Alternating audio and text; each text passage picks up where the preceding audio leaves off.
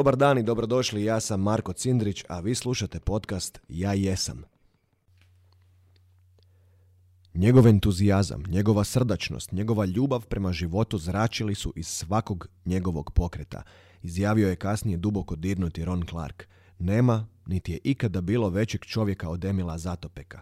Njegova ljubav prema životu zračila je iz svakog njegovog pokreta. Da, Ljubav prema životu, točno to. To je ono čega je Vigilu, to je ono od čega je Vigilu srce počelo udarati kada je vidio Juana i Martimana kako radosno i opušteno grabe uz ono prašnjavo brdo. Našao je svoga rođenog trkača. Našao je cijelo pleme rođenih trkača, a iz onoga što je do tad vidio bili su baš onako radosni i čudesni kako je i priželjkivao. Čak nisu izgledali ni umorni. Izgledali su kao da se samo zabavljaju. Dragi moji ljudi, ovo je bio pasus iz knjige Rođeni za trčanje Kristofera McDougala o skrivenom plemenu super trkača, o plemenu Tarahumara koje žive u Meksiku. E, htio bih vam samo reći da gdje god se sad nalazili, u kojem god stanju bili, što god vas mučilo, da ne zaboravite da je ovaj život veličanstven dar, da ga živite, da budete jedinstveni u svom načinu življenja, da se veselite, budete radosni, da pronađete igru kako god znate i umijete. Danas sam imao čast razgovarati sa predivnom Andreom Solomun.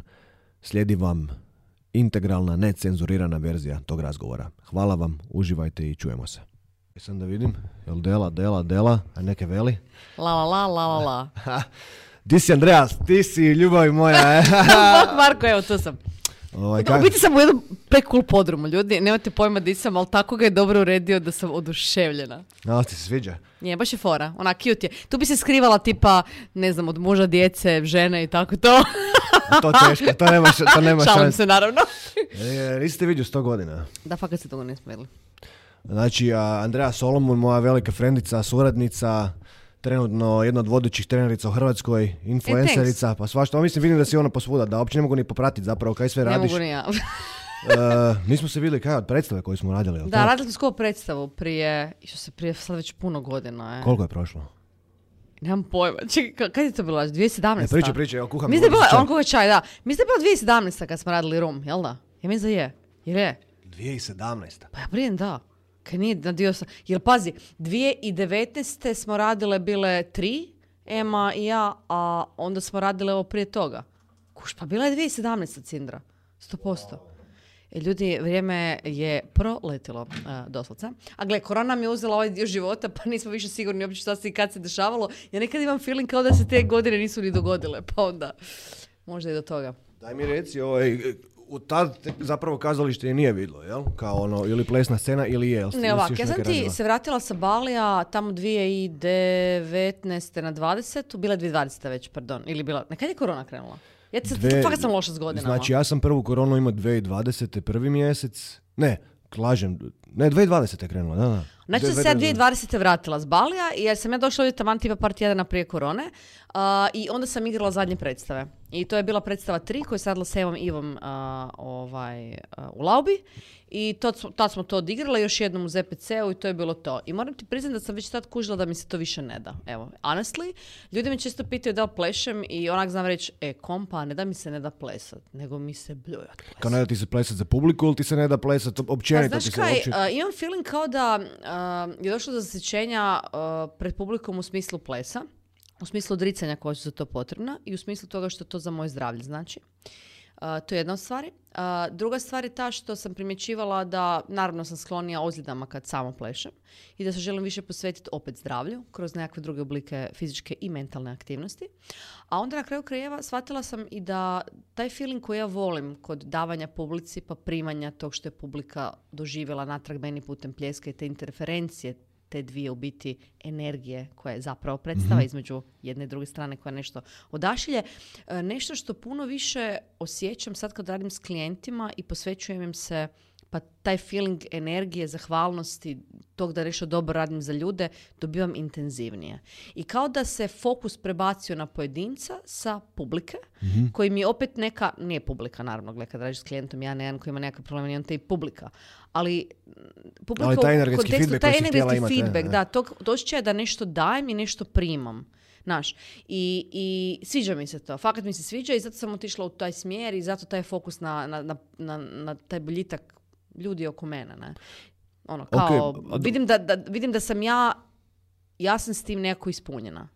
Mislim, taj, ta promjena kod tebe nije došla preko noći, nije Ne, došla sad zato jer si ti zatvorila ne. kao vrata od kazališta, je- pa se sad to- otvori cijeli... Jer ti Krenulo je principu- to, krenulo je to još s baletom, ono kad sam u biti napravila svoju franšizu, uh, tad je krenulo. Čekaj, balet je krenuo u Andreas Room, to je bio, Da. ok. Znači, ok, ja sam To prvo završila baletnu školu, da. pa onda plesla, pa bla, bla, bla, sad malo fast forwardamo cijelu ovu situaciju, da ljudi tu ne padnu, jer tog ima fakat puno dva faksa, plesna akademija, New York, Hrvatska, Bali, ne znam, zgubit će se ljudi. Um, uh, u biti, uh, franšizu End Baleta sam napravila bila uh, opet ne znam godine, 2015. brijem, tak nešto kaznam, tu na ECCA, 2016. Um, to je počela je pisat, a da je baš izašla van u ono programskom pravom obliku na papiru i sve skupa, Ok. to je bilo tek negdje 2017. taman kad smo je predstavu radili na 2018. I onda uh, sam počela taj neki fokus imati više na pojedinca i na rad sa normalnim ljudima, kako kažem, everyday person. Jer sam skužila da sva ta ljubav prema baletu uh, koja je egzistirala, uz svu tu štetu koju je balet nosio, nije održiva.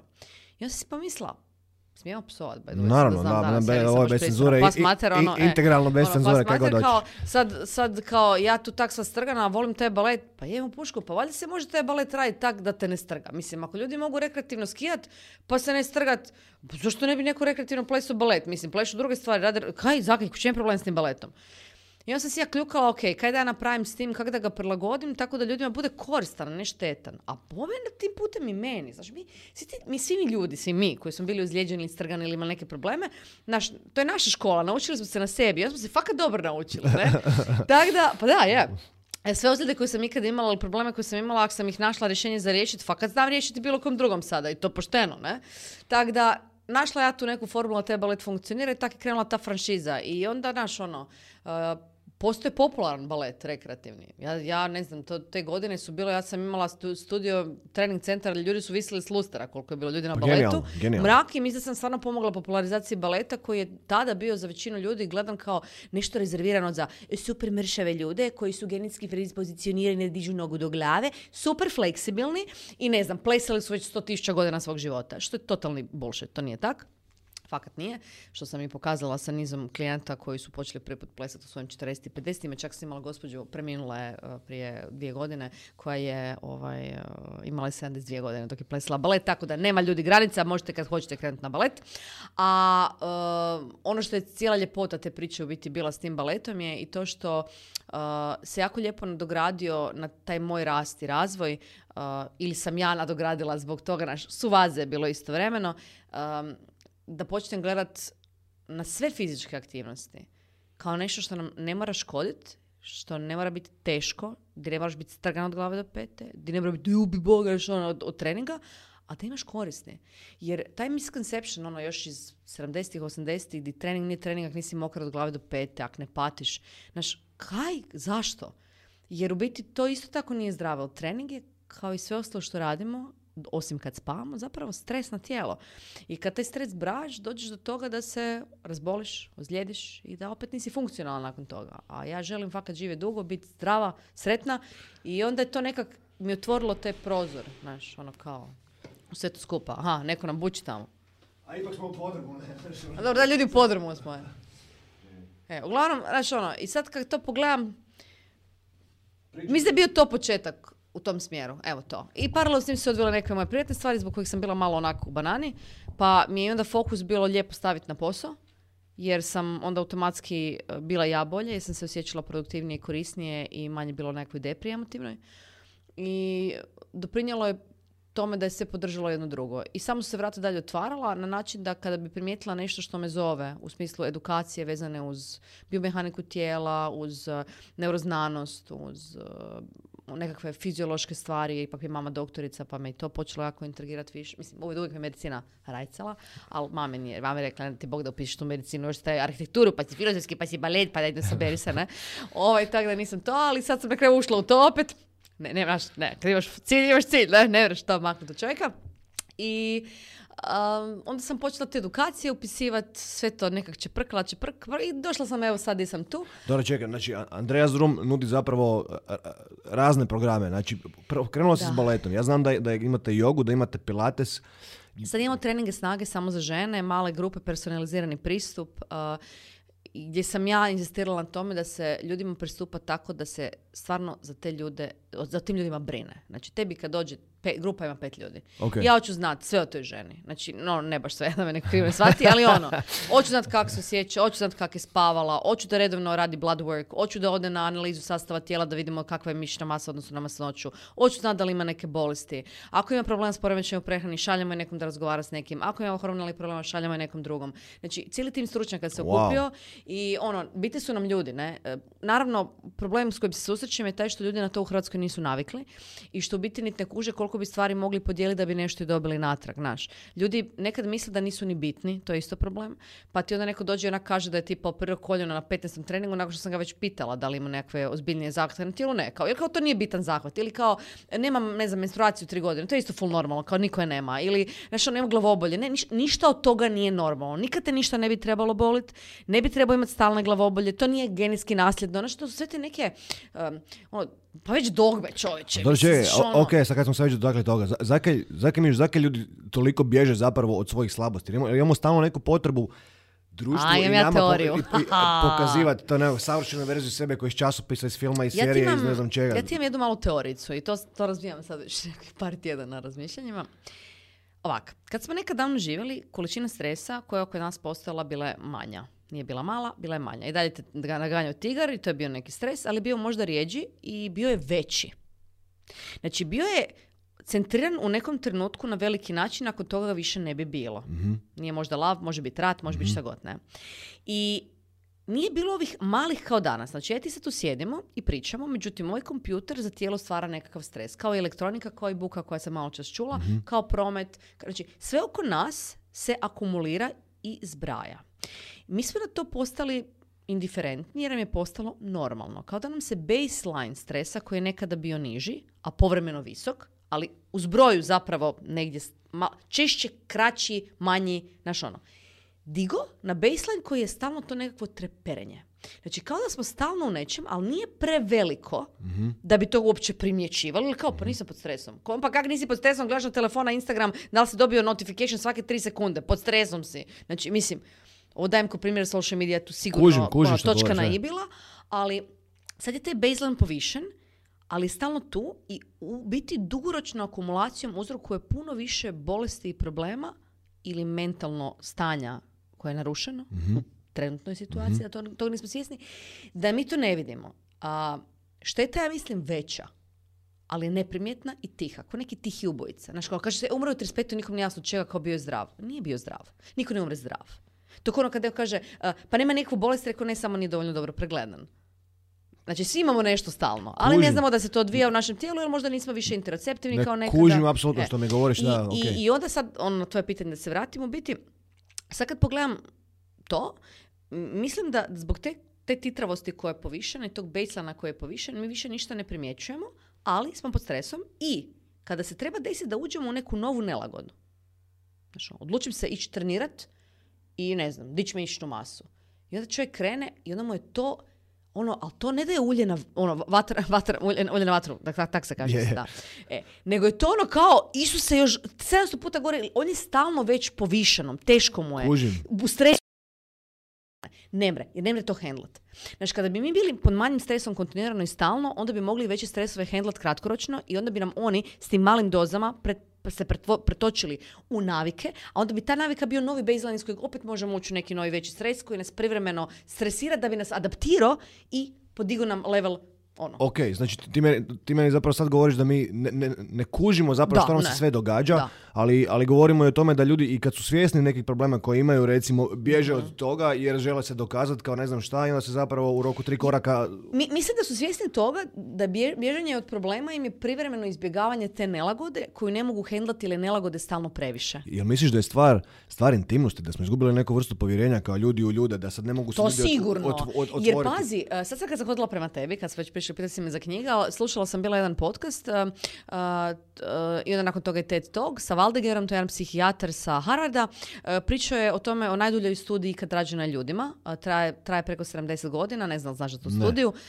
Ispitanika je 724 bilo ukupno i kroz tri generacije se već to radilo. Wow. Četiri generacije tičera, istraživača, znanstvenika su na tom radila, a istraži- istražuje se u biti što je pozadina ljudske sreće. I um, Sad kad, kad, kad, kad pričamo o tome da, da su ljudi uh, od stu- izgubili povjerenje jedni druge i to, u biti studija je dokazala kroz četiri generacije na 724 ljudi, svima istu, da je osjećaj pripadnosti, ljubavi i socijalni život, to jest blisko s drugim ljudima, najvažnije za dugovječnost, sreću i zdravlje. I nije čudo, kužiš, da, da, da je to udaljavanje uh, zbog socijalnih mreža, zbog stila života koji je ubrzan, zbog nesposobnosti na fokus. Mi nemamo više fokus na stvari, bar ne dulje od 15 sekundi. Uh, nam, nas čem smo doveo, dove- da, da, doveo nas u situaciju u kojoj uh, gubimo fokus i na sebe. Mhm. I kad si ti izgubljen sam sa sobom i kad kad, ono, kad sigurno se desilo da imaš toliko obaveza da moraš stati ovak na mjestu i onak, kaj sam ja sad razmišljao? Jer ne možeš misli više uhvatiti jer ih je previše kao da je u glavi zapetljana nekakva ono, zapetljani konac i ne znaš di mu je početak, di mu je kraj i moraš stati možda zapisat, ne znam, možda journaling je postao jako popularan. Pa ko je journal tam 1492. Mislim, jesu, ali ne na način kao mi zbog hel- self-helpa danas. Da, Da, su to ljudi radili Pa zbog najjeftinije, toga- najjeftinije, pa, najjeftinija opcija i meni najbolje E, radi. Ali iskreno, ono, ja danas fakat znam nekad, imam taj jedan mo- u mobitelu kao, uh, zove se priority 1, priority 2, priority 3. I onda imaš kao na svaki prioritet, pišem šta moram sve napraviti. Ok. Jer je toliko toga da ne možeš hvatat. I sad ne samo obaveze koje su vezane uz mene, mene, nego i uz druge ljude. Znači, znaš. I sad se u tom zgubiš i onda mislim da, da ti nije prioritet prijatelj. Nije ti prioritet otići van s ljudima družica. Jer je prioritet pred projekt. Prioritet je platiti porez. Prioritet je uh, imati plaću da si možeš kupiti hranu. Djeci, ženi. That's the problem. Super mi je, e, ja o njemu stalno pričam, ne znam da se ga ti uspjelo loviti, on ima i svoj podcast i on je ga ono zapravo, e, Mhm. ne govori za sebe da je motivational coach, nego zapravo da je osoba koja pomaže i poslovanjima, individualcima i ovo i ono. Ovo sam ja koja gutljam čaj. Zove se Brandon Burchard. Ne? I o- Znam za knjigu, da, e, da. I uglavnom, e, on kroz svoje knjige baš priča o tome, ne? Od kao deset, deset životnih arena. Mhm. Ne, d- zapravo da bi bio čovjek sretan mora biti imat e, Svih deset svih arena. deset arena. Ne? Znači ne možeš imati samo posao, ne možeš imati samo sport, ne možeš imati samo zdravlje, moraš imati sve, moraš imati i prijatelj, i obitelj, i spiritualnost, i avanturu, i izazove. Ali ne mogu sve biti na 100%. Ne mogu biti, ali Tako mora biti neki balans. Ne? Jer- Jer čim je jedna van balansa, odmah osjećamo mi da tu neke šteka. Ne? Da, je, slažem se s time. Dobro, kad smo kod toga, tvoj onda, kako se zove, tvoja povezanost, tvoj nagon povezanosti, koliko se družiš s ljudima, koliko uspjevaš se zapravo družiti Da. uopće s ljudima, koliko su, ti- koliko su tebi ljudi prioritet? Ne govorimo o ljudima s kojima... Super, što si od ovoga krenuo, zato što uh, kroz uh, zadnjih godinu dana uh, sam definitivno primijetila da sam se udaljila od ljudi iz potrebe za radom na sebi i da me to vuklo i šuškalo nekakav moj uh, comfort zone koji je bit bez ljudi. Što isto šteti zdravlju i onda sam se svjesno odlučila više socijalizirati, makar to doživljavati kao trening, što malo glupo zvuči, ali to tako u startu mora biti, da bi stekla naviku biti s ljudima. Jer Uh, znaš, ja imam taj čudan životni tempo. Ja lježem jako rano spavat, jako rano se dižem. Što je neobičajeno ovdje. Na Baliju mi je bilo full normalno, je društvo bilo takvo. Um, ali tu evo nije. Ja sam tu ljudima čudna zbog toga. Kao svi to hvale ili se ščudjavaju, ali zapravo me onemogućava u tome da, ne znam, neke stvari obnašam svakodnevno kao što bi netko drugi. Ali ja to ne doživljavam kao da me onemogućava, nego ja to smatram da je to necessity moga ulaganja u mene za moje zdravlje, Jasno. nešto što meni jako paše. Dobro, koji ti je ritam? Sad sada ti Ritam, legnem ti između 8 i 9 i Ok. budim se između 4 i 5, ovisno o godišnjem dobu. Mhm. Uh, ujutro, nakon buđenja od, naravno, ono, hladan tuš, ne znam, akpijen kaute, dan čaj, whatever, uh, di- vežbice disanja, meditacija i onda odradim trening i nakon toga imam klijente i onda mi je ci- cijeli ostatak dana više manje slobodan, ali si ga ja natrpam sa edukacijama, s čitanjem, sa šetnjama, sa podcastovima. Znači, kontinuirano pokušavam vrijeme iskoristiti na način na koji ja najviše volim, a da podržavam moj rast i razvoj. I onda u tom, naravno, dnevnom dijelu imam druženje s ljudima, kavice, ručkove, trdrd, a na večer ajmo reći druženja i henganja, imam petak, subota, ali ono, ili preko tjedna ako je iznimka, kad se radi o nekom za kog radim kompromis. Znači neko mi je blizak, koga volim, to uopće nije problem. Otići ću dulje van, naš. Ali ne vidim potrebu za time da budem do pet ujutro vani pijana i ono da dođem doma i da nakon toga cijeli sljedeći dan i u našim godinama i par dana iza toga nisam funkcionalna jer se onda ozlijedim, boli me nešto i onda ne mogu biti na razini performansa koji mene čini sretnom. A prvenstveno mislim ne na onaj čak, čak u dvorani gdje radim neki broj zgibova. Ne, razumijem te u Ne, potpunosti. nego mene ne. kod ljudskog bića. Znaš ono, da imam energije, da sam sretna, da sam dobre volje. Znaš ono, ne, ne puni tebe srećom netko drugi. Ti puniš sebe. Jasno. Brigom o sebi. Prema Jasno. tome ono, znaš, to mi je važno. Važno mi je da sam dobro. I trebalo je biti svakom važno. I tebi, i meni, i susjedu, Peri Periću i ono, majmunu tam dole, ne Ne, znam, ne, u apsolutno, džunglama. apsolutno se To je slažem. važno. Apsolutno se slažem. Mislim da svi trebamo stremiti nekoj, nazovimo to klišeizirano i tom, tom izrazu najbolje Da. verzije sebe, ali mislim to stvarno to je. ne? je, Mislim- to je. To je jedini način, ja mislim, da ovo čovječanstvo opstane. Mislim da smo tu posustali. Br- brutalno smo tu. To baš, baš, baš, baš, baš Pa gle, ovo ono. kad si spomenula kao tigrove i te neke spike, baš sad čitam knjigu ovaj, Rođeni za trčanje od mm McDougall, tak se zove autor. McDougall, Jako popularna knjiga iz dve- 2007. koja govori o ovom plemenu Tarahumaraje, Meksikancima Nisam koji čitala rođeni- knjigu, ali sam čula za Fenomenalna nju. Mhm, knjiga, je stvarno je preporučujem svima. Ovaj, I tebi. Thanks. ovaj, kak se, di, di, di, di baš se priča o tome, o toj nekoj maloj zajednici. Mislim, oni su evolucijski gurnuti zapravo u tom smjeru. Jer, Ti jer si čuo za Blue Zones, pretpostavljam, ili možda nisi. Kako, kako? Blue Zones. To su ti zone na svijetu u kojima ljudi žive najdulje. I zanimljivo je da su poprilično onak, ok, oko ekvatora su većinom i tako to, tipa recimo primjer ću dati Kostarika ili Japan i tako, to, to su zemlje u kojima ljudi najduže žive i onda si pomisliš, ček, kak neko tamo ono, ovaj, ili Italijani ovi dolje, o, pazi, ljudi misle kao da neko mora biti fit da dugo živi, ne. A onda imaš ove male debele tu, tamo imaš ove koji su mršavi, kosoki, različiti su jako, to hoću ali su reći sretni, ne? ali su sretni. Ne. I ključno je, različitost zapravo, e, to je taj balans o kojem si ti pričao malo čas. Kuš, ovi tamo možda bolje jedu. Jer više brinu o prehrani, ovi lošije, ali ovi više brinu o obitelji i socijalnom životu. U biti, sve se to isprepliče i jedno bez drugoga, bez tog balansa ne može. Možda ovi dulje žive zbog tog što imaju bolje ljudske odnose, jer ovi fakat nemaju, malo su ipak zatvorenija nacija. Možda ovi, hoću ti reći da je to jako bitno i da, da e, Ali brinu za sebe, ne? Zapravo, jako svi dobro na brinu neki za sebe. jel tak? način brinu za sebe. Na drugačiji način, ali ali da. možda veći postotak uložen u neki drugi segment života. Jer ti kad pričaš o segmentima u koje ulažeš, po meni pet ih je bazičnih, to je spavanje, prehrana, kretanje, menadžment stresa i socijalni život, ljubav i pripadnost. To je kostur. Ok. S time da na neke stvari ne možeš do kraja utjecati, kao što je menadžment stresa. Aha, Tako da- mislim, nikad mi ne znam kaj život nosi, ne znam kaj će sad biti Tako iduće sekunde. tako je, a i onda jedino što možeš je šta brinuti o sebi, da budeš spreman na taj stres. A stresom, a kako se adaptiraš na stres? Tako da namjerno sebi testiraš sposobnost uh, hendlanja stresa putem toga da si ga ne nosiš namjerno. Da li je to putem treninga? Da li je to putem hladnog tuša? Da li je to putem namjernog odlaska kao ja na večer van kad mi se ne da? znači, mislim, gle, pa da je. Znači, različiti su oblici nanošenja stresa da bi se adaptirali, ali moraju biti male doze. Jer ako su velike, razbolimo se ili se ozlijedimo. Ne? I onda to treba biti svjestan. A kako znaš kaj je mjera? A ne znam, moraš osjetiti. Ali ne, ali stvarno si u pravu, evo, onak, baš onak, neki dan sam letio za Brač, imao sam e, neko snimanje, odnosno letio sam za Split i gledam ono i fakat je bilo turbulentno nebo, kiša, avion se trese, ide gore, dole, lijevo, desno. i- i- volim i- i- turbulenciju.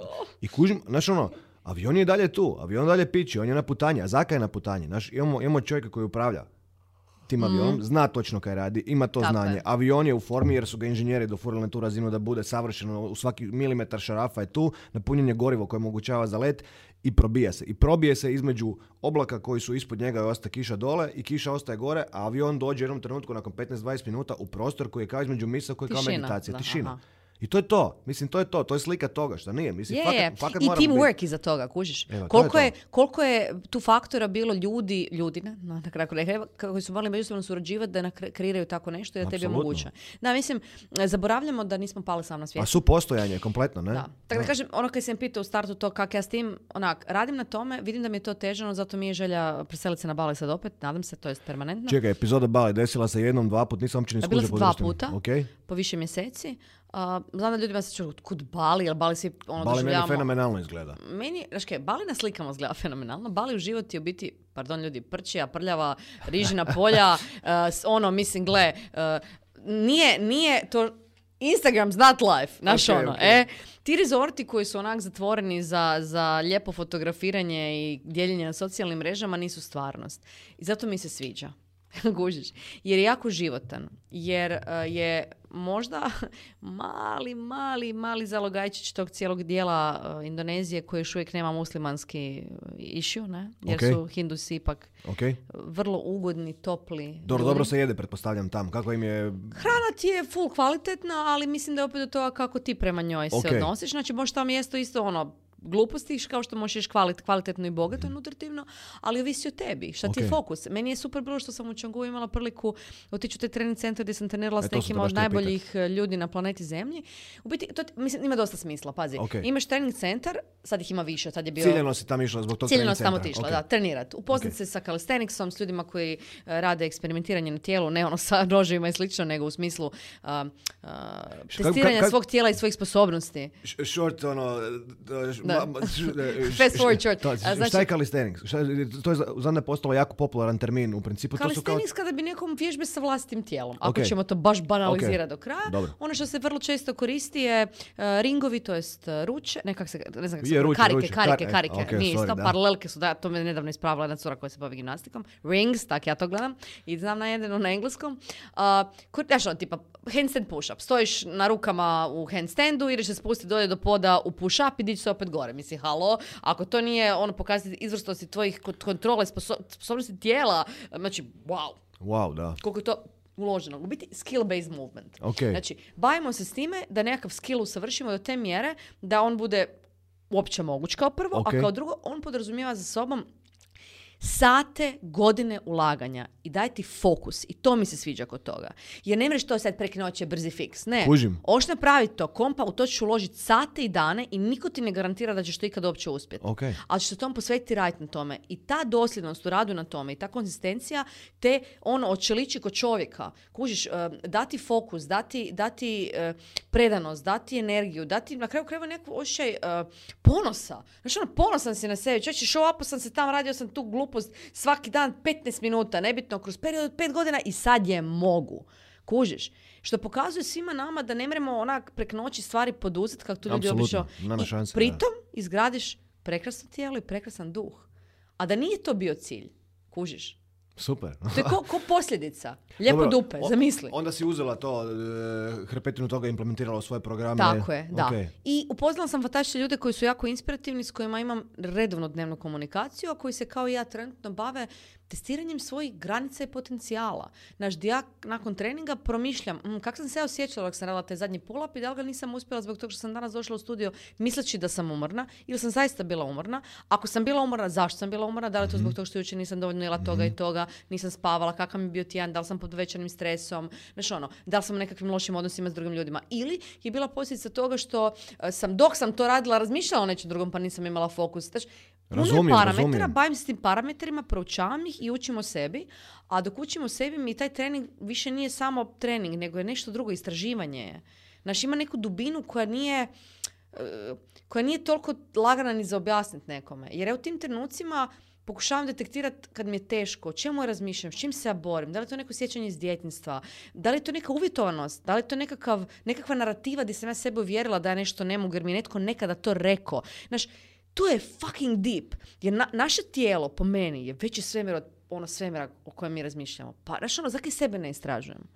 Na- mis- mislim da je to, da kad bi ljudi tako gledali na treninge, da im trening više ne bi bio trening, Dobro, to, nego bi bio nešto potpuno je. drugo. Bio, bilo, bi neka, bilo bi lijep, bio bi dubok, bio bi poseban. Razumijem točno o čem pričaš jer ja isto Da. stvarno onak godinama tražim neku vrstu treninga. Znaš, ono, i, I probao sam naravno neke vrste kalisteniksa Mhm. i sve ovo što ti radiš s girijama i s TRX-ima sa svojim ono genijalnim frendom i trenerom Marinkom Petričevićem koji me Mhm. spremao bio za sve moje ono, moguće uloge i to. pa i ono, u Qigongu sam i u Mhm. Tai Chiu i, i sad od nedavno zapravo i puno više trčim. Ono, tražio sam zapravo, tražio sam prisutnost. Tražio sam ono nekakav filter di ću se probiti kroz tu svoju glavu i to bla bla bla bla bla bla bla bla bla bla bla bla. Bit Flow e, više nije, a, ali ti ćeš vjerojatno kroz to proći. A, mislim da većinu stvari koje kad u njih se zapiknemo full duboko, nekako u nekom trenutku prerastemo i moramo modificirati da postanu, da se transformiraju. I za mene se trčanje transformiralo a, u sad nešto drugo i sad trčanje suplementiram tim drugim stvarima koje radim. Ne sumnjam da ću mu se opet vratiti, jer mislim da ništa nije konačno. A, jednostavno samo sad se više gledam na to da ništa nije najbolje, ništa nije um, finalno odlučeno i stalno se s tim može igrati, stalno se treba to mijenjati jer se i mi na kraju krajeva stalno mijenjamo. Apsolutno. Znači ništa nije stalno i da bi ostvario flow, kako se ono kaže, koji voda, moraš stalno teći, kako je. Bruce Lee rekao. Da, ne? da, budi kao voda. Budi ne? kao voda, da. Jer ne želiš se zabijati. Ko ljudi si odaberu neku vrstu treninga ili neku vrstu aktivnosti, da se odmaknemo od treninga, misleći kako je to najbolje, su to od nekog čuli, negdje pročitali, ili je jedino što im je poznato, pa im je postalo comfort zone. I onda ne žele to mijenjati. I onda u tome, kopajući stalno po tome, na kraju dođu do toga da ili stagniraju, postanu frustrirani, Mhm. ili se opet potrgaju i razbole, jer su potrošili bunar. Tako da treba mijenjati stvari, treba isprobati, treba se igrat, Marko. Apsolutno. Ljudi su se zaboravili jebeno igrat. Evo. Apsolutno. E to mi je, Ono. to ću ono, e, vjerojatno ću To- ono, kad mi završimo razgovor napraviti neki mini uvod i to ve- vezano baš za tu stvar. Postoji kao jedan frajer, e, znanstvenik i trener u Americi koji istraživao trkača, ali istraživao ih ono, oko cijelog svijeta. Zašto Rusi skaču na stopala sa šest metara visine, e, zašto Peruanci trče ovak, zašto ovi rade ovak, zašto ovi rade ovak. I ovi su ga indijanci užasno zanimali, ne? Da. Kao koja je fora s tim i čeko ih je, jer su ih dofurali bile na jedan ultramaraton u Ameriku, ne? I čeko ih je, čeko ih je, čeko ih je, čeko ih je, čeko ih je da vidi koja je njihova tajna. Čeko je taj neki milimetar, jer frajer ima apsolutno sve znanje u statistikama, u znanosti, u svemu, u sve, i da. čeko ih je da se pojave. I likovi su se pojavili, fura neke plašteve kad trče, neke, to- totalno, kaže, izronili su iz mraka, iz nekog grmlja, iz neke šume, ko ono, na- nije, nije znao, ali, ali u tom trenutku skužio o čem je riječ. Oni se smiju. Oni Da. se nakon 80 i 600 km smiju Smiju. kad trče. Mi patimo. Mi, mi smo ovisni o patnji. Ova ekipa Je. se igra. Mi se Znaš, hranimo ono, patnjom, a oni se hrane pozitivnom energijom. Znači, E, ve- da, sva- ovo si super rekao, zato kad sam skužila kada mi se ne da trenirati ujutro, kada je takav dan, znači nekad bi prije se prisiljavala kroz tu patnju, a sad si promijenim trening da si ga napravim zabavnim. I to Super. promijeni energiju totalno. Znači, Znači, ako sam ok. imala plan back squat, Ok, na primjer, sa ok. nekom kilažom i osjećam se kao da mi ga danas ne da raditi, ili ću si staviti neke dugre čučeve, ili ću si zarat nešto zabavno uz back squatu. Tipa, zarat ću si da moram, ne znam, na šipci koju držim stiskat jedan pa drugi pa ili prste. Znači, kaži prsti prstenjak, moram stisnuti u, vre- u vremenu dok udišem, a kada Super. izdišem moram stisnuti palac i srednji A, wow. prst. I sad si dobio kognitivni zadatak gdje radiš na mentalnom nekakvom razvoju, to jest moždanim vijugama. Ok. S druge strane, ne razmišljam o patnji i boli zato kaj se jebim s tim da stisnem te vražije prste. Ovo je banalan primjer. Može biti može biti kamo gledaš, recimo. Možeš si uzeti loptice, pa tipa možeš žonglirati ili nešto, možeš bacati lopticu dok nešto radiš. Može loptica biti neke boje specifične, pa si možeš zarad da kad naranđasta loptica ode, u, ako ode u desno, ne znaš kam bu pala, ti moraš skočiti u lijevo kad radiš hit. Znaš, može Ok, biti ok. fakat igra. Mo- a, a ja mislim da mora biti. Evo, ja sam bio neki Da. dan u banani jer sam kao prvi dan snimanja odradio katastrofa za sebe. Ne, baš sam bio onak- baš sam onako loše osjećao. Da. I drugi dan čitam to i pročitam baš ovo o čem sam sad rekao igra. Rekao, čeći bože, onak moj mali, znači ono, moj sin do, ono, u, u milisekundi je, je u nečemu. kuž. Mhm. Znači mi smo fakat sposobni biti bilo šta u milisekundi ako vjerujemo naravno u to, i ako ne, uopće ne razmišljamo o tome. Mislim se onak, pa čekaj malo, pa gluma Mhm. je igra, ono. Pa ja se sad igram, ja ću sad igrati da sam ja neki bandit koji tu puca po policiji, koji, koji je kao, bi- bi- biva, biva ranjen, igrat ću se da sam ranjen. Znaš kako mi je bilo zakon, bilo mi je skroz zakon. Pa je. Kužiš, tako Mi se da- zaboravimo igrati. Ja mislim, e, čak što više nije da se samo zaboravimo, nego sram nas je igrati s ovim godinama, jer to predstavlja kao nezrelost. On se stalno igra, da, kužiš, jo. on nije ozbiljan. Kaj, Jel, to je ljudi? to, sad se vraćamo na kaj? početak. Jel to taj početak? Už, di, di se zapravo, di smo stavili šest slojeva da ne bi pokazali zapravo svoju ranjivost i svoj osmijeh tog djeteta. Ono, Je, je, ono- je. Ranjivost je jako bitna. By the way, danas kad sam ujutro vodila privatne, pitala sam svoje dvojih klijenata, rekla sam ga krenim tebi na podcast i kako, rekla sam da ćeš, da ćeš me pitat možda tijekom razgovora, jesi mi poslao mali kratki sinopsis plana, um, koje su tri stvari kako bi me drugi opisali i uh, onda je jedna od tih stvari bila uh, upravo ovo što si sad pričao, a to je da, da uh, sam misao izgubila, uh, ne, ne iskrenost, nego... Ranjivost. E, ranjivost, da.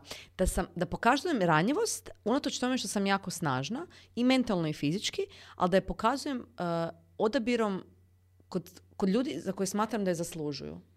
I da im je to nešto što im je super. Da ću ja reći, e, meni je ovo teško, ali idem to raditi i svi će za to znati da je to meni teško. Gle, ja, ja javno snimam na Instagramu da ne mogu napraviti više od tri pull-upa. Prvo sam mogla samo jedan, sad mogu tri. Znači, ne mogu, slaba sam gore čovječ. Ja sam balerina, ja imam najslabije na tijelu su mi ruke.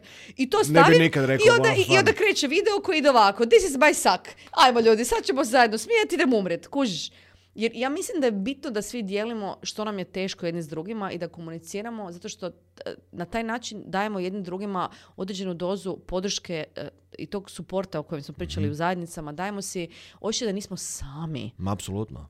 Bitno je, kužiš. Tako da to bilo, to je, evo, njih, Ali, ali sve oni to zahtjeva, ranjivost. fakat to zahtjeva nevjerojatnu količinu rada koji sve o čem, o, o čem pričamo. Jer onak, ja stvarno, evo, to, sam napisao u jučerašnjem blogu, kao tri riječi kojima bi, koje bi volio ja kao imat, kao karakterno, koje bi volio na van, ali tri isključivo za, sebe i u odnosu prema drugima. Mene, Mhm. Prema drugima ja sam si napisao već ne znam prije koliko mjeseci da želim biti iskren, želim biti obazriv želim biti nadahnjujuć svojim pristupom životu. A vidiš, kužiš? meni je za mene ono što bi ja tebi sad rekla, ne što želim, nego što sebi Aha. jesam, inspirativna, uh, definitivno dosljedna, fokusirana, kako god to Ok, može dati u smislu. odlična. Odlična, odlična, da. I kaj si bi rekao treće, ovo nadahnju, ne, to je Nadahnjujuće. Ne, ali to je bilo ovo inspirativno E, za iskren, mene. obazriv, nadahnjujuć. A, m, meni je bilo bitno da, uh, neka još bilo, čekaj, sad se ne ni sjetiti, još sam si neka je. Iskrenost, fokus. A za sebe sam si nastavio da želim biti apsolutno odlučan u, u svim segmentima svog života. Iskrenost mi fali. To sam ti htjela reći. Ok. Znači, to je jedan od mojih jako, jako velikih pluseva i mana. Ja ću ti reći, nekada bi ti rekla neovisno o tom da li sam ja pitao i to mislim da ne bi bilo ok. Sada ti kažem ako me pitaš. Ok. Ali ti kažem, ne uljepšavam. Nema ribena, nema paketa, nego ono, Ka, evo, nedavno me neko u studiju pitao, od cura je obarnala primjer za žene, gdje je, ono, svi su prasili u smijeh jer me poznaju, pa je bilo Ok, ok. smiješno, ili je bila nova polaznica. Joj, Andreja, baš ti htjela pet, ja sam malo kao, malo sam punija, ali da rekao da debela si. Znači, dvorana, prasu smijeh. A ona onak, a, kao pa, ok, thanks. Ja rekao, pa ne, fakat, ono, pretila si, znači moraš skinuti kile, ono, zato što vidim da će ti pati zglobovi, želiš raditi određene vrste treninga, nekakav fokus ti u životu koji ti je performans. Gle, kila će ti otežavati situaciju, može ti nanijeti nekakvu štetu tom koljenu koje te boli, inače, ajmo skinuti kila, ne. Polako, pamet, tu smo, pomoći ćemo, podrška smo, ali ono, pitala sam, ja sam ti rekla. Znači, gle, Mogla sam to, pa možda bi mogla malo, znaš, ne, znači gle, kompas skini kile. Ako hoćeš to što hoćeš Da, da. i ako želiš od mene da ti kažem, jer to je kako dođe, dajte mi da ti doktor imaš tumor. I sad doktora ti kao hoće malo, uljepšati. kao malo bi ga Kao, riješio. da. malo, znaš, kao, malo, malo imate tumor. Gle, imaš tumor, ok. I that's it. Jer prvi korak ka tome da nešto ideš riješiti, što želiš riješiti je to da ti osoba nasuprot tebe koja ti daje taj tu, kak se kaže, nalaz, šta god, ne, možemo to zvati nalaz, koja ti daje iskreno Dijagnozu, ideju, ne znam, dijagno- da, da, da. dijagnozu, tako je, pa mora ti reći istinu. Čovječ, pa ne kak ćeš drugačije, pa ako nemaš istinu od koje krećeš, kam ideš? A mnogi od nas Kam žele čuti istinu, kužiš, ali to Pa zapravo, ma, ali, ali, ovo, ali to stvar koju stvarno trebamo komunicirati, jer ne postoji drugi način. Znači, evo, evo stvarno, znači, sve ljudi s kojima visim u zadnje vrijeme, zahvaljujući ovoj ideji podcasta i sveg Da. toga, su svi ljudi koji idu apsolutno do kraja, jer, jer, Da, da. jer druge opcije stvarno nema. Ne. Fakat nema, Ma gle, na kraju krajeva ili ideš ili ne ideš. E pa to je to. Znači, ja mislim da kada ne ideš ili kada stojiš i čekaš, opet ne ideš. Znači, gle, ja stalno znam, znači ono, ne znam si čuo da ja često znam reći onu rečenicu I move therefore I am. Malo sam to modificirala, Mhm. ok, da? ok, ok. A, ovaj, ali to je to. Znači, sve se oko nas stalno kreće. Ovaj stol možda sad tu stoji, ali on se miče na, česti- na razini čestica. Da, Prema tome, ako da. ja želim vibrirati zajedno s njim, ako, mislim, na kraju krajeva pričamo fre- frekvenciju u smislu fizike. Znači, ako pogodim frekvenciju ovog stola, ja ću ga osjećat. Naše vibracije kako funkcioniraju, Ok. ne? Prema tome, ono, ako se sve oko mene stalno miče i kreće, a ja želim stajat, kak, kak, kak ću ikam ići? Mislim, znaš, ono, moram se kretat, nemam druge opcije. A i projektirana sam tako, u smislu svoje svoje fizionomije tijela i u smislu svoga mozga. Znači, tišinu u mozgu je fakat teško postići, između ostaloga, jel tak? I nju moramo nekad trenirati, ali i u glavi se stalno nešto zbiva i... Ne možeš biti krut. Lao Tse kaže, Ne. krutost pripada mrtvom čovjeku. Exactly. To sam htjela reći. Znači, ako se ne krećeš, mrtav si. Da. I move, therefore I am. Bez kretanja ne postojim. To je Ok, to. za, zahvalnost. Na koji, na koji način, e, jel, jel svjesno se zahvaljuješ, tražiš trenutak u danu gdje kažeš hvala? Ne, ovako. Sad Ajmo. imam, imam svoju neku, mislim, teorija moja potječe iz znanstvenih nekakvih studija, nije ovako. Ja sam neizmjerno, apsolutno 99,9% vremena svoga dana svjesna zahvalnosti. To uopće nije sporno. Ali nemam potrebu niti artikulirati, niti drugima govoriti jer i živim. Mhm. Ne znam kako bi to drugačije opisala. Um, plus, s druge strane, studije ukazuju na to da osjećaj gratifikacije e, se dešava na moždanim razinama u mozgu, tek onda kada gledaš nekog drugog kako je njemu lijepo, a ne kada je tebi lijepo. Čuj to. Znači, to studije pokazuju. Znači, mozak, centri za Znači, mo- zrcalimo. Da. Znači, kada ti vidiš scenu koja je lijepa i ugodna, gdje je netko nekome nešto lijepo napravio, ti ćeš osjećati na brain level, Mhm. zahvalnost, a ne kada ti pišu journal da si ti zahvalan. Mhm. Nije isti, ne pali se isti centri uopće. Nevjerojatno. Osjećaš blago, osjećaš ugodu, to Ok, je činjenica. ok. Gdje se opet luči serotonin, znači ona, fino je, ugodno je, kao da te neko zagrlio, si zagrlio samoga sebe. Ali osjećaj prave zahvalnosti je vezan uz to da drugome napraviš dobro. Ok, Ili gledaš dobro kako se odvija, ali ne da ti sebi govoriš da si napravio dobro. Ok, Kužiš? dobro. E, Sad se vratim na ovo sa zahvalnošću.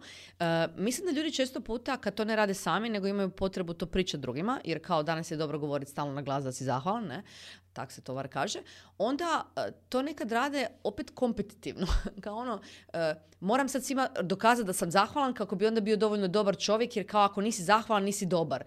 Znaš, Ma vi što misliš za sebe, da li Ma znam kaj misliš, ma znam kaj misliš, ja sad to govorim ipak jer šira Je. publika će ovo Je, je. slušat. Voljela bi da ljudi možda češće budu zahvalni sami sa sobom bez da to moraju staviti na veliki semafor i drugima pričati o tome, ali to nije potrebno. Ne zato kaj to meni ide na živce, sad to nema veze s tim, baš me briga kaj drugi rade na kraju krajeva, nego zbog toga što mislim da ćete pravi osjećaj zahvalnosti doživjeti sami sa sobom u nekakvim intimnim trenucima kada, koji ne moraju biti propisani, da li su upisani u nekakav leksikon, da li su zapisani u knjižicu koja je crne boje s takvom i takvom olovkom ili da li su rečeni nekome ko je pored tebe. To je osjećaj. I taj osjećaj ako je prisutan, činit će te boljim stalno. To nema, znaš, Ma to sam mislio, znaš, ono... Ja, ja, ne. ja mislim da moj život kakav trenutno je, ja ga mogu, znači, ne, ne- prekrasan je. Super. Ja živim tako dobar život, Pa Marko. Baš mi je drago. No, baš jebno mi je drago Moj tebe, život je fantastičan. Super. Ima nekih stvari koje bi možda voljela još upgradeat, naravno da ima i uvijek ih mora biti jer mislim da ako ih nema, nemam cilj i neću se dalje razvijati. Ali kako živim? Zdrava sam, sretna sam, puna sam energije, um, nisam ono uh, uh, u nekakvim lošim odnosima, okružena sam sa divnim ljudima, uh, dan mi izgleda fantastično.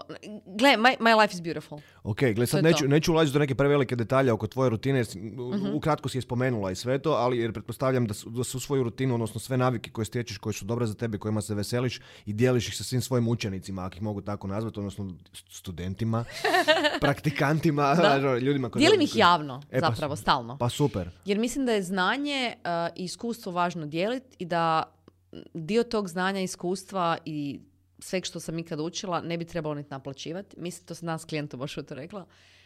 Svi trebamo nešto nekad raditi for free i davati. Apsolutno. Jer to je važno za nas i za druge. I ne postoji nesebično djelo, dobro djelo, po naj, najmanju ruku to radiš zbog sebe, ako nećemo drugačije, iako to stavljamo pod masku za druge. Da. Ali a, jako je bitno da, da to znanje i stvari koje znam dam. I volim ih davat, uživam u tome. Prekrasno mi je kad mi neko da feedback, a to je svakodnevno, bilo gdje na socijalnim mrežama ili uživo. E, jučer sam probala ono kaj si ti preporučila, super se osjećam. Ili, um, e, Andreja, znači, znam dobiti feedback od godinu dana nekoga. E, ja sam prije godinu dana čula tvoj, ne znam, podcast, pričala si o tom i tom, odlučila se to probati početi raditi i onak promijenio mi se život.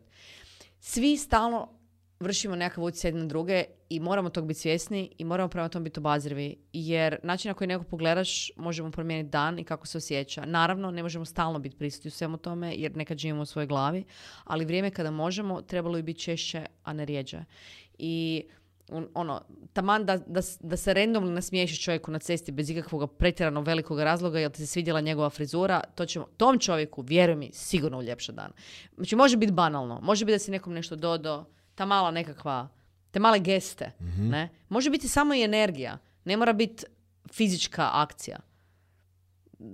It's simple. Ma i It's misao not je, that mislim, compli- vidi se sve, ne sve to vibrira u prostoru Ma i vidi se, kužiš, vidi se. Daj mi- rekla mi je Suzana jutro kad sam, znači, bila Suzana i Saša Ok, sa mnom ok. pričali, pa ona rekla jedno od mojih karakteristika koja se njoj sviđa je da sam jako friendly, u smislu kad uđem u prostoriju da sam prema svima jako ljubazna. I da mi to bilo jako smiješno, jer prije deseta godina su me svi doživljavali kao jako strogu i neljubaznu Pa ja te osobu. pamtim, ja sam te prvi E. put upoznao kad si bila jako stroga i opasna, mislim, kad smo radili bila, da, ne, tad sam, dobro, ja, ja sam u poslu jako stroga, to je činjenica i jako odvajam poslovno i privatno do te mjere da se ljudi nekad malo to je balerina disciplina. di- Da, dolazi, da, ljudi se malo nekako kažu, Andreja, to zna biti tako scary. Kaže mi friend Davor, stojim pored nje, telefoniramo, kužiš i, i onak, uh, ona priča s nekim klijentom na telefon, da, ma nema problema, naravno, la, la, la, la, onako, tihi nježan glas, poklopi telefon i pička je materna, kao, Davor, Isuse Kriste, kao, ovo je bio demon, kao moment, kao, nisam, šta se desilo? Rekao, pa, ono, neke stvari moramo obnašati. Prema tome, nekako Jasno. negdje čuje metnut. I to je to, ne? Tako Ok. da, Dobro, daj mi reci kak se, kad radiš sa, sa svojim e, studentima, da, super. e, da, li, da li uvodiš onda elemente i meditacije i, i propagiraš hla- hladne kupke? Ovak, e, kak s kim? Znači, kad ti meni neko dođe e, od klijenata prvi puta, onda prvo s tim fakat pričam, da uopće skužim da li je cilj koji ima pravi cilj. Mhm. Ili je to cilj koji zapravo kamuflira neka i drugo. Kao six pack za Instagram je to. Da.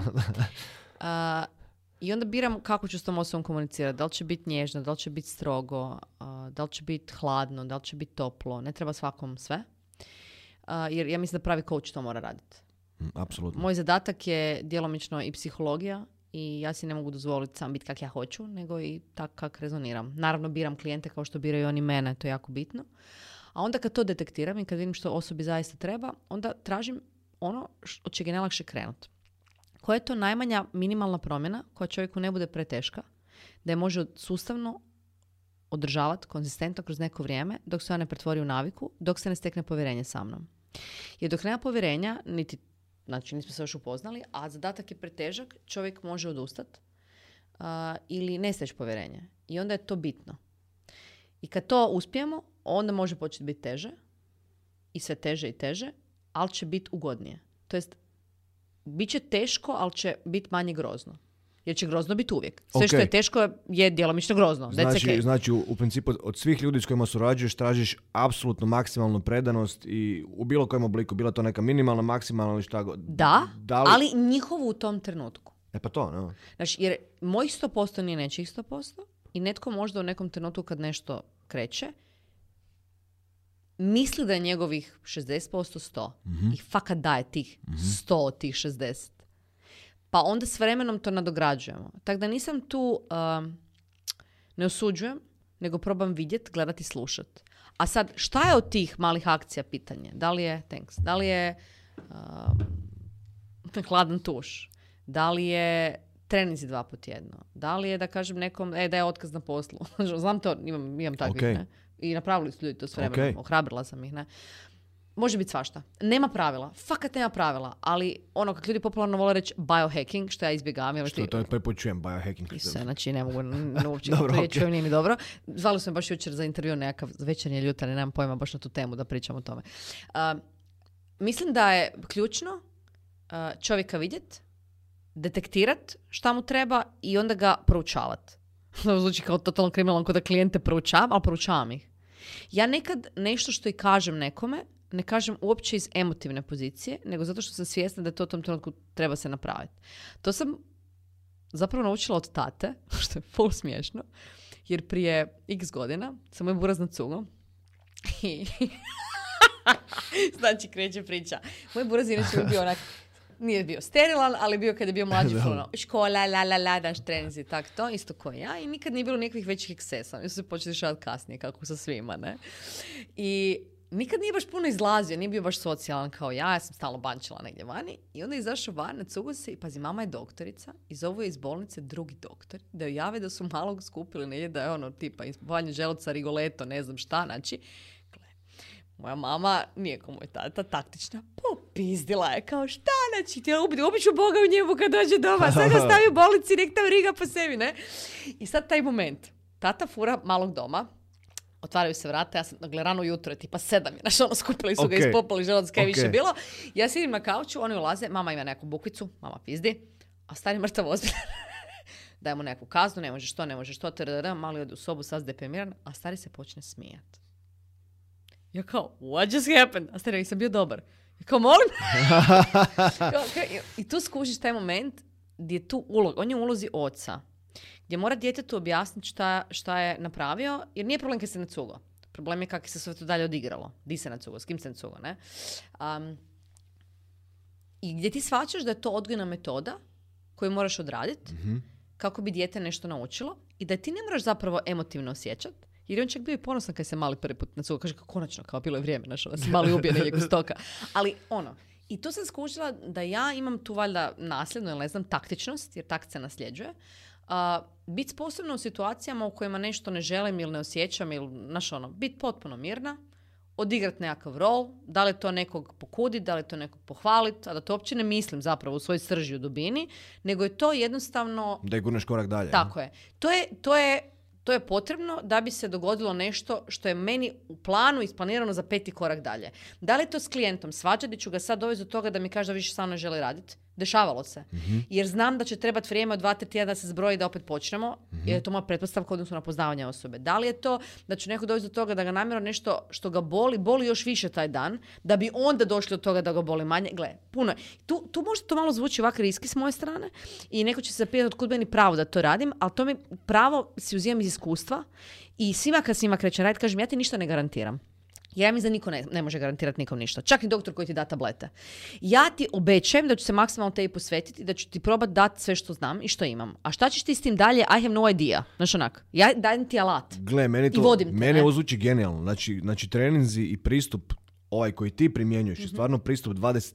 stoljeća. Znači, pa ja se sjećam ono. klinac, pa prije nije to bilo, to nije postojalo. Bilo je onak, postojalo su tri vježbe, Mhm. postojalo istrči sad ovo, napravi čučen sklek, zgib, malo se popni pužut, tu ti švedske ljestve, ako hoćeš neke... I ne jamre šuti kao... Kuži, šuti, ajmo dalje, tornje Da, dalje, nego idemo. pička, da- stisni, Bilo ono, da, da. teretana je bila isto varijanta, dođeš tamo, malo neke treniraš, odeš doma. Ovo je onak, otvorio se cijeli neki svemir svega Je, gdje, je. su, gdje su se ono hrpetine znanja spojile zapravo u, u jedno Ali to polje, je budućnost, Marko, ja mislim. Znaš, tebi će, meni će, doći neko za 10 godina, ovak, donijet će mi nekakav čip, reći će mi tu ste svi moji nalazi, hoće da mi složiš trening za taj taj cilj po tome. Bukvalno.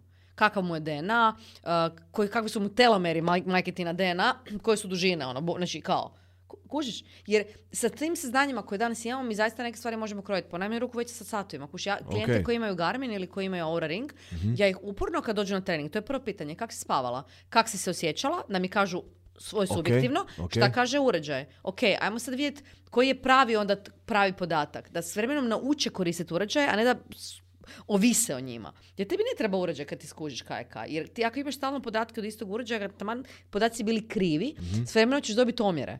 A omjeri su bitni.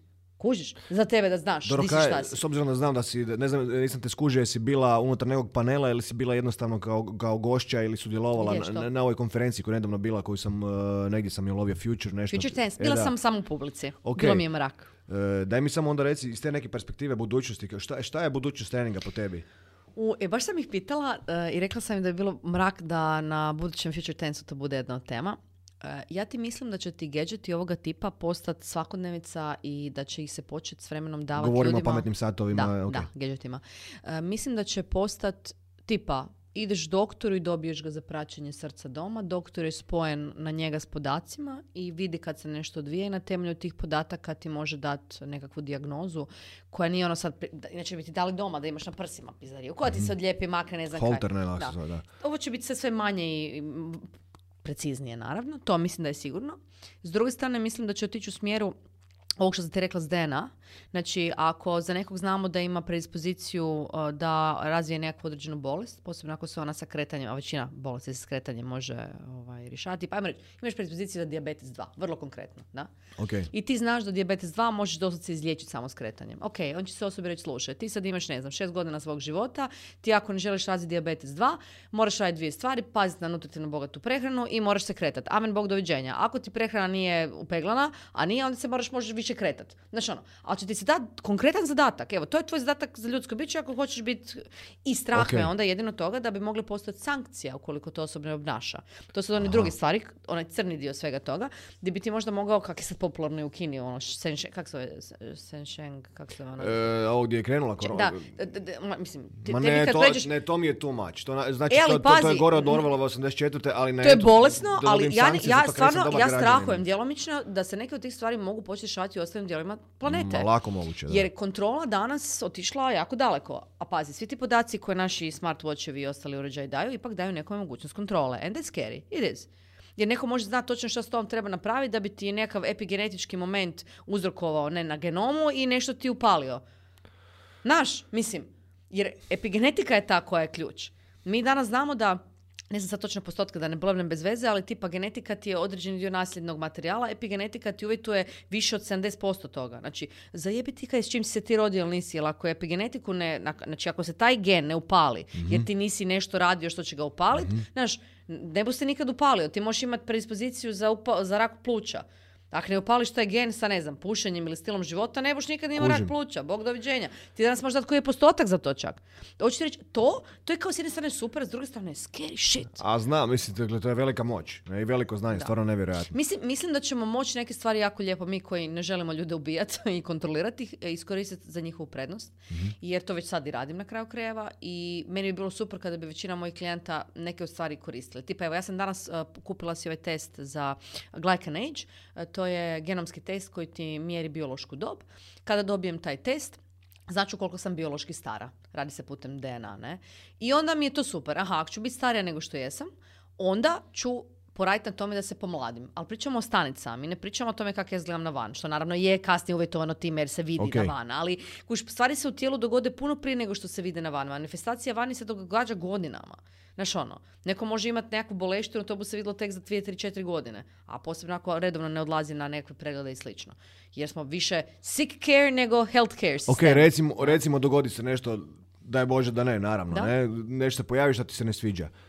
U kojem smjeru krećeš? Kreće istraživanje, kreće primjena, kreće promjena opet neke prehrane, prilagođavanja, suplementi, Mhm. da. apsolutno, Da, apsolutno, da, bacanje na glavu, Posebno suplementacija, pazi. Ok. Mislim, ja dan danas insistiram na tome da mi neko prvo napravi analizu krvi da bi mu se onda moglo reći da mu nešto fali ili ne. Pa je ti rekla, pi B12, a imaš previše. Kaj mislim, ne kužim, pa zdrava pamet, gdje je mozak? Znači, to kad je neko na reklami e, na televiziji rekao da treba kupovati K vitamin, ne znam šta, pa dobro mislim, Ne, pa jel ti treba? Generaliziranje jer ga je jedeš, nevjerojatno, mislim, da, ne razum- Jer ljudi me znaju, ti ja na Instagramu koje poruke, Marko, znam dobija, tipa, koje bi mi suplemente preporučila? I sad je onak, ljudi, mislim, kao prvo, mogu ti generalno reći što bi trebalo pit, što, to je što trebaš imat, da bi bio zdrav. Ali kaj tebi treba, ja pojma nemam. Znaš ono, a fa, fakat ne znam. Da, a onda pa, kad ok. kažeš ne znam, ide spika, aha ti nisi stručan. Ne, nego personalizacija i personalizirani pristup je budućnost. Ti ne možeš nekome generički dati, evo ti dijeta, kaj si ti normalan ono. Pa čovjeka možeš ubiti tak. Da, pa naravno. I to polako. Pa ne? da, da, da. Pa mislim, baš, baš sam ono, e, šta sam, s nekim sam pričao o intoleranciji. Ma, Mhm. doći će mi uskoro e, Denis de, de, Delogu, tu koji je uspio izliječiti se putem prehrane i naravno, Mhm. apsolutno svega ovog čeg ti pričaš uspio cijeliti se od e, multiple skleroze. Mhm. I isto baš govori o tome, ono, kako se zove, znači, ono, koliko mi imamo en- en- intolerancija na hrane, koliko alergija imamo da ih nismo ni svjesni, ko tijelo mi se napuhuje, ali uopće nisam ni svjestan zapravo da je to neko, zbog nešto što krivo jedem. I Mhm. konstantno guramo neke stvari u sebe. Mikrobiom je jako važan. Jako, tako jako. da, apsolutno. Daj, e, da se vratim malo na, na trening i to na, na, Mhm. na tvoj cijeli svemir. E, da li imaš još prostora primat nove ljude, stvarat nove grupe ili je trenutno Ovako, imaš u trening krcat? centru, u trening centru postoje grupe i postoje polu individualni, ako je to malo kriva riječ, ali dobro, znači mala grupa, velika grupa, a ja imam privatne klijente. E, imam ih fakat dosta e, i sa većinom radnim godinama, neke već imam 8-9 godina. S nekima radim jednom tjedno, s nekima radim pet puta tjedno, no joke, stvarno. Da li imam prostora? Da i ne. E, prostor je na način da ako se neko može ugurat u termine koji meni pašu, jer tu sam jako sebična, Mhm. onda prostor mogu pronaći. Ali ako je to termin koji meni ne paše, kao što recimo iza 5-6 popodne, onda ga nemam. Kao imam vremena, ali ga nemam. Ok, Jer prioritiziram sebe. dobro, a druge cure koje rade u, u- centru, onda... Iva vodi privatne Ok, uh, i njoj prepuštam svoje klijente koja, za koje ja nemam vremena. Radi fantastično. Ona se isto educirala u smjeru toga da može ovako personalizirati pristup i radi na sebi i zato joj prepuštam te svoje, ajmo reći, klijente koji su se javili meni, jer mislim da je ekstremno kompetentna sa njima raditi i pomoći im.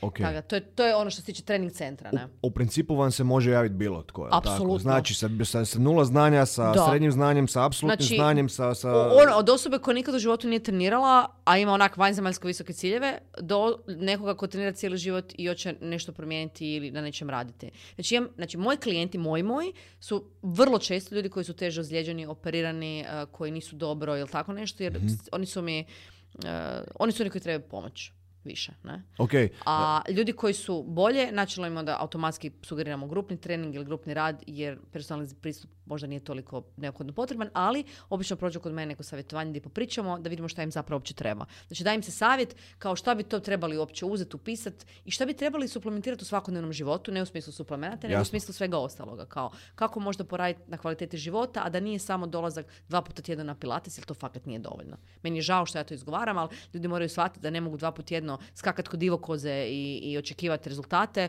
koji su održivi i dobri za njihovo zdravlje. To je onak, to je smiješno. Evo, fakat. Ok, s obzirom da e, ta- dotakli smo se hrpetine toga, misliš, ili imaš, ili imaš već neki konkretan, sad neki cilj, neki gol imam koji par, stoji ispred imam tebe? par ciljeva. Uh, Prvo i osnovno, uh, ja sam prošle godine u ovo vrijeme kreirala online and body program. Mhm. I to je platforma koja je kreirana kako bi rasteretila mene, ovo sad zvuči full smiješno, na njoj kao zarađujem, pa mi je nekakav prihod, ali ipak sam uložila i vrijeme i znanje to, ali je rasteretila mene e, s time da ljudima pomogne u podizanju kvalitete života putem tih malih promjena u navikama kroz treninge i kroz neke druge zadatke. I to ljudi koriste. Namješteno je pretplati, super ide. To želim podići na veću razinu. Znači, zato smo do toga došli. Počela sam uh, raditi nove e-bookove za to. Planiram možda s vremenom objaviti knjigu o zdravlju i o tih, ono, the big Zakon. three plus, plus two, ne? To mi je plan, uh, na tom se radi i platforma se uh, upeglava da bude korisnicima more friendly, da bude veća, korisnija i tako dalje i tako bliže. To je jedan od fokusa. To se već dešava. Što se tiče drugih fokusa, definitivno selidba. Znači ja ne mogu tu više biti. Evo, ne mogu tu ljepše reći. Imam osjećaj da entropiram u vremenu. Uh, jako malo... Govoriš o centru ili govoriš o sebi o u sebi, Zagrebu? O sebi u Zagrebu. Um, nedostaje mi uh, community ljudi koji imaju slične interese kao ja, jer ih ovdje, ako ih ima, nema ih puno, a ti koji postoje imaju neke druge prioritete, to jest obitelj, djecu i nemaju baš vremena da bi sa mnom sjedili i razglabali. Ja ipak nemam obitelj i djecu, imam roditelj da me neko krivo ne shvati brata, ali nemam taj fokus, znaš, malo dijete doma i tak. I voljela bi onda mm, s tim ljudima nekako imati konekciju tako da se, da, se, da se više bavim radom na sebi, rastom i razvojem u smjeru koji me interesira. To je community koji njeguje moje, moj rast i razvoj. Ovaj community ovdje nije da to ne njeguje, ali definitivno ne omogućava rast, jer ljudi ovdje su prosječno ili ljudi koji trebaju od mene pomoć, pa me traže, što mi je drago za dat, ali ne mogu od njih učiti. A oni koji ih mogu učiti nisu baš toliko dostupni ili nisu otvoreni za dijeljenje znanja. And it's fucking annoying. A na Baliju kad sam bila, to je potpuna suprotnost tome. Znači, kontra, ono, totalno. Ok, onda govorimo selitba Bali Da. ili barem privremena bi- bivanje Da. u Bali. Pola, pola godine tu, pola tamo. Ok, A treća stvar koja mi je fokus, voljela bi da moj trening centar s vremenom postane nekako više uh, klinički pristup. Odnosno, voljela bi da taj tim stručnjaka koji su trenutno ljudi koji za mene ne rade, nego rade za sebe, za svoje obrte, a samo su nam kao suradnici, postanu dio toga centra. Odnosno, Wow. centar postane nešto puno veće, gdje se radi puno dijagnostika tijela, glave, spremnost pripreme tijela i tu ciljam prvenstveno na široku popu- prosječnu populaciju. Ne na sad hipersportaše, to, za, to puštam ljudima koji su u tom da se bave s tim. Ja se želim baviti sa običnom, prosječnom, normalnom osobom koja želi podići kvalitetu života. Znači kako tom čovjeku upeglat prehranu, kako mu podići energiju, kako mu pomoći da ima kvalitetni odnose s drugim ljudima, kako da postigne u treningu neke stvari, kako da izgleda bolje, naravno i to može biti cilj. Tako da, ono, kako da doživi 100 godina, how to die as young as late as possible. As, ono, to je moj quote koji uvijek volim govorit. Da budu vitalni, sretni i dobro. Pa predivno. Ti ljudi me zanimaju, evo, to je to. I da onda mi svi skupa, ovo malo utopistički, ali gle, ako si ti zdravi dobro i ja sam zdrava i dobro, Pa onda je naravno. komunikacija ovakva kakva je, a nije Naravno. odi u pizdu materinu. Da, da. Pa možda teta u konzumu koja je bolje, ne bude mrzela cijeli svijet, možda čovjek koji joj daje premalu plaću, bude dao veću plaću. Znaš, svijet će biti ljepši. Ili barem moj mali kozmos u kojem ja jesam. I don't know, ali kako god bilo da bilo, ja se trudim da to nekako napravim. ok. Uh, pa ajmo zaokružiti ovu našu priču. Uh, ćemo pozvati ljude da te posjete tvoj web. ili kako da te web je andreasolomon.com, ne mora Ok. biti jednostavnije i jedina sam na svijetu, tako da ako me traže i na Instagramu i na webu, odmah će sve naći o meni, uključujući valjda i broj telefona, kako to obično bio, pa mi se počnu Ok, javljati. uh, programi se mogu kupiti online Da, ili sve kako? Online, platforma je gore, kažem, jako je lagano za naći. Imam i besplatan, dosta bitan YouTube kanal, Mhm. isto Andreja Solomon, na kojem postoji četrdesetak video materijala koji su for free, koji su isto tamo stavljeni kako bi se ljudima omogućio i besplatan pristup nečem, iako i ovaj koji se plaća trenutno. Pa zapravo ja mislim, neću omalovažavati vrijednost nečega, ali smiješno. 33 eura mislim da je stvarno jako malo u odnosu na količinu znanja koja je unutra i truda koji je uložen i s činjenici da postoji community, Facebook zatvorena grupa gdje pružam punu podršku, gdje s ljudima imam Zoom kolove, komuniciram s njima i bavim Ma, se s njima. zakon. Mi je to dosta bitno. Tako da ono, može mi se bilo tko javiti. Evo, ako neko ima bilo kakvo pitanje vezano uz zdravlje, treba pomoć ili ga treba možda uputiti nekome, ne zna kome, doživljavam se na neki način kao osobu koja fakat ima dovoljno širok uh, connection span, tako Mhm. da može ljude i uputiti na druge ljude. Eto. Super.